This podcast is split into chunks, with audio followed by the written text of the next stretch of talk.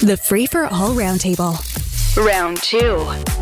On round two, we say good morning to Richard Crouse, host of the podcast Last Call with Richard Crouse. Robert Benzie is here, Queen's Park Bureau Chief for the Toronto Star, and Sunira Chaudhri, employment lawyer at Workley Law. Good morning to you all.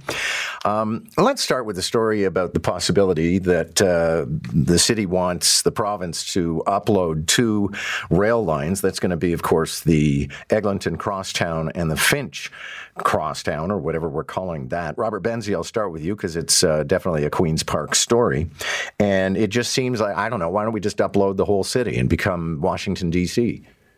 Well, exactly. Um, at a certain point, it certainly seems to be going that way. This is an interesting story that my colleague at the Canadian Press, Allison Jones, broke um, about uh, through some Freedom Information uh, requests that she did, and it, it, it, I mean, it's interesting. It's interesting, but not surprising that the that the city cannot cope with um, with, with some of these large uh, uh, assets that it has to has to run. That's why I think you know right now we're talking a lot about when the government's going to upload the Gardiner Expressway and the Don Valley Parkway back to the province. I think I won't be surprised if one day you see the entire TTC uploaded to the province because it's just clear that the that the city has a difficult time managing it, and, and they're always complaining about the fare box not being good enough for for the revenue. So I, I mean, I think this is the way we're headed, and you see it in other large cities where you know bigger governments or higher levels of government are running transit systems. Okay, but Richard Crouse, it also strikes me we keep on discovering things we can't afford to pay for ourselves and then saying, hey, you pay for it. Yeah, but someone's got to pay for it. And I think that with the amount of stuff that was downloaded to the city uh, in previous years, that I think we just have to have a really hard look around the city, which is not functioning well. We're not a high functioning city uh, in so many uh, aspects, particularly I think in transit, but in so many other aspects, because we simply can't afford uh, so much of the infrastructure and the um, uh, the the the things that we that we need to make sure that Torontonians have um, you know a, a, good happy life or able to to have a good happy life in this city. And so I think we're going to have to upload some stuff to the provincial government. And frankly, you know, I'm all for it. If it makes life in the city better, um, I'm all for it.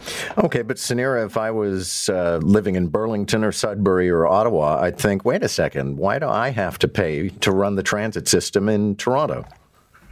Yeah, I, I, mean, I think, John, it's actually a, a bigger question even than going to the province. Uh, we, we talked about it last week where uh, we talked about immigration, the federal government's lofty goals on immigration and bringing hundreds of thousands of immigrants into uh, the country. And if you go to Canada.ca and you look at well, what what city is being highlighted the most? Well, it's Toronto, of course. Most new immigrants want to come to Toronto, and we absolutely need that infrastructure to support that growth. That growth is coming here, and Canada's got to be that. Uh, sorry, Toronto's got to be that showstopper for the rest of the country. If we don't have the infrastructure to support new people coming to this country, I mean, how are we going to be a model for other cities in this country to actually support the immigration that the federal government is basically foisting upon the provinces. So there's got to be more, I think, federal uh, connection here because absolutely every every single year we have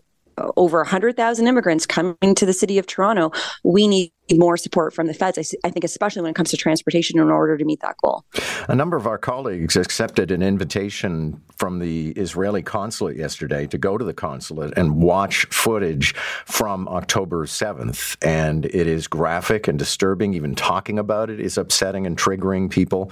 Richard Crouse, uh, we talked earlier this morning to Scott Reed about it. And then he actually sent an email saying, hoping that wasn't too graphic. But I thought, no, I think people need an appreciation of just how horrific October 7th was. Oh, if you need an appreciation, read Rosie DiManno's column uh, today in the Toronto Star. Um, it, it will make your blood run cold. And, uh, you know, the thing that really struck me about her column was when she talked about uh, the glee with which uh, so many of the members of Hamas uh, uh, that they they spoke about the things that they were doing with glee. They acted sort of almost joyfully, and um, it it is truly terrifying. That to me, and uh, she says this in the article somewhere, um, that to me is the thing. And I haven't seen the footage and I will not see the footage, but that to me is the thing that is uh, absolutely blood curdling about this whole thing is the, the, that there is an element of joyfulness uh, to it that just, uh, I, I can't even begin to wrap my head around uh, the horror um, and the, the, just the, the terrible mindset that you have to be to find joy in killing babies and decapitating people, and that it is beyond comprehension. Yeah, Sunira, I think that uh, Rosie does capture that, and often just by quoting people who appear in the footage. And it's a common tactic to try to delegitimize uh, your enemy by describing them as animals. But honestly, you don't need to describe them as animals, they behave like them in this video. Yeah, uh, the the article it is it is what she calls it soul crushing. Um, the quotes that she's picked up, I mean, very very young people celebrating uh, celebrating who they're killing in in in, in numbers. You know. Um, there, there, there's one quote about you know I killed ten with my bare hands. It's it is absolutely crushing to to read this and I think her article really reminds us all war is is primitive. It's very localized. This is not to um, militaries, to countries through their militaries and their and their armed forces fighting. This is very very localized. It's it's it's it's everyday people that are fighting and um, you, you, know what what I came away with was that the integrity in these sort of terror territorial defense practices. I mean it just becomes debased week after week when you and when you really begin to see the evidence you see the rawness of the war. It's it's just it does leave you disgusted and speechless. Just reading Rosie DiManno's account of this is appalling because she captures it so perfectly, as she always does. Turning right on red. Actually, Richard, let me start with you on this one because you spend an awful lot of time as a pedestrian. And the pitch from a U of T researcher is that having right on red, as compared to a city that doesn't have it, actually leads to more pedestrians and cyclists being struck. So should we end right on red, or is that a bridge too far? I don't know if it's a bridge too far, but I, I do think that it uh, we need as pedestrians, and I am mostly a pedestrian in this city, uh, and as bike riders, we have to start paying attention to the rules as well. This isn't just all about the cars. You know, where I live uh, downtown, uh, people walk or people jaywalk as much as they uh, legally cross the streets, and uh, bicyclists are all over the place. And I mean, we have bike lanes along where where I am, but bicyclists are on sidewalks. They are going down one way streets the wrong way. They are uh, literally all over the place. So uh, I think we don't need to end this, but I think we need to do is just everybody just be a little bit more careful and start playing by the rules, and we'll be fine. Sabrina and Angie, one of my chief objections actually is that the red, yellow, green light for traffic is pinned to the countdown clock. So if we could have a staggered crossing and allow people to cross while all lights are red or something like that, then pedestrians would reach a place of safety before the cars were even in action. Have we lost Sabrina now?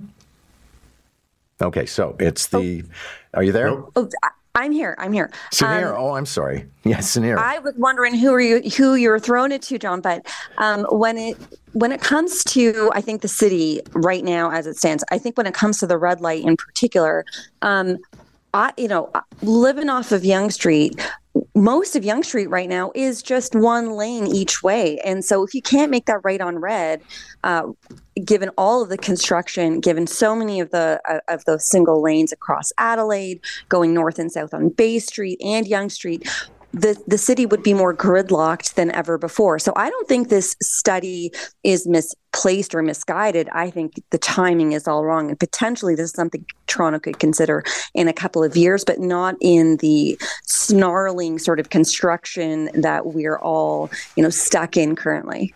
Richard Crouse, does it make your head hurt to take in the prospect of having to rename birds because they were named after people who might have had a dodgy past?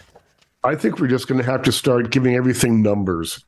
We're just not going to name things after anyone or anything anymore. Everything's just going to be assigned a number, and that will be it. And until they discover some, you know, problem with the numbering system, we'll be fine. There's a bit of a mania here. We've got Robert Benzie back this time on the phone. Robert Benzie, we're talking about the renaming of birds to get away from people with uh, shadowed pasts. Let's put it that way. But honestly, this is getting to a point of ridiculousness. We're renaming birds. Yeah, this is an interesting story that my colleague Katie Dobbs has on our front front page this morning, John. And I, yeah, it does it does remind one a little bit of of the Dundas Street debacle. You know, we're going to rename Dundas Street, even though it was named after an abolitionist we're renaming it after someone who's who wasn't enough of an abolitionist, uh, didn't move quickly enough by 21st century standards back in the early 1800s. So I think this is the problem: the lack of context. So this this bird situation is, is interesting, and I understand it uh, intuitively, I guess, but at a certain point, it, it, it, becomes a little nonsensical, and I think we're going to we're going to it almost becomes Orwellian. Maybe maybe you can't use the word Orwellian anymore because uh, there's controversy about about George Orwell, Eric Blair, as his real name was. Okay, and Sunira, I, I just you know when I see uh, Sprague's Pipit, I don't think about this unfortunate Mr. Sprague. Yeah, I, I don't think about it, but I do. I, it seems like these birders, and I think that they're they're a wild bunch. I mean, when I go to uh, when I go to some spots and some parks in Toronto where you see these folks coming out with their huge lenses, um, uh, you know, photographing these birds. These watchers are are really, really uh, into it. So I think it's they say. I mean, according to this article, it's going to be a lot of fun to change uh, what looks like hundreds of names. So uh, it sounds like this is something that it, that sort of that hobbyist group is really sort of hungry for. So I guess it's going to create a resurgence for for the birders. That's for sure. Perhaps my dad was a birder, actually. Well, thank you all, and sorry for the uh, name mix-up, Sunira. Oh, I'll be here next week anyway, John. All right, Sunira Chaudhri. She's a lawyer. Don't mess around. Robert Benzie and Richard Crouse. Catch the roundtable. Round one at 745. Round two at 845. Weekday mornings on Moore in the Morning. News Talk 1010 Toronto.